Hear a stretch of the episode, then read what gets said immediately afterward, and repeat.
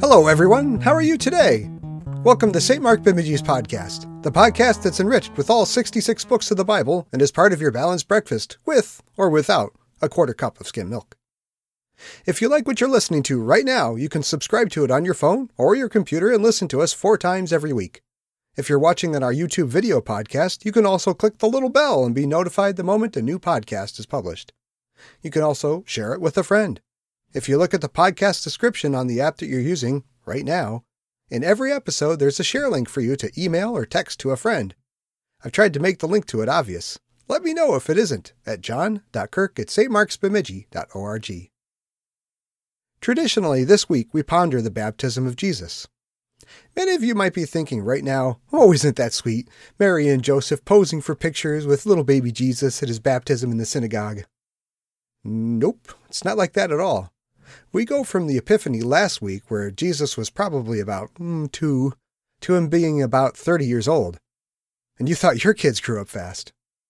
Remember, though, the church year isn't about recreating every second of Jesus' life. It's about remembering and learning about all the signs and prophecies he fulfilled. It's got to be condensed a little bit, or you'd take about 33 ish years to hear it all, just once.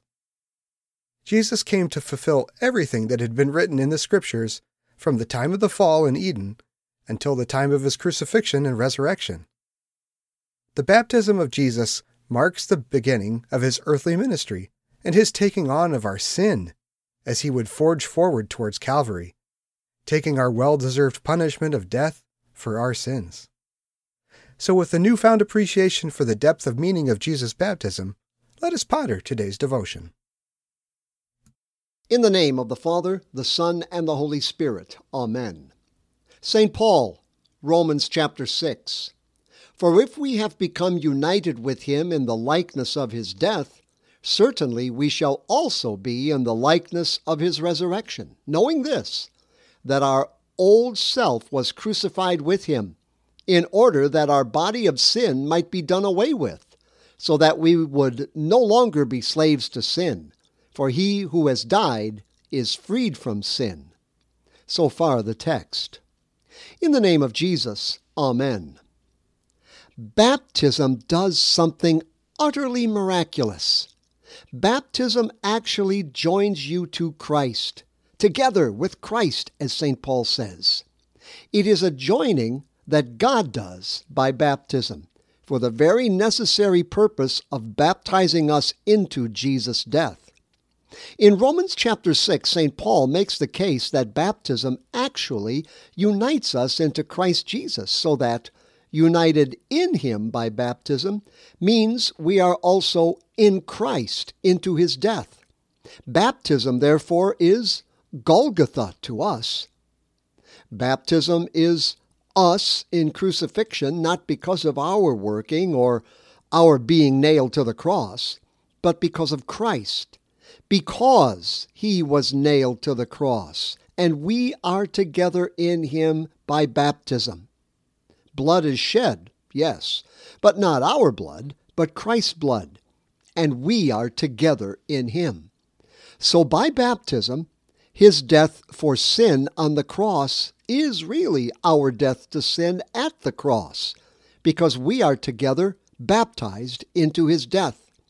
Baptism forgives our sins.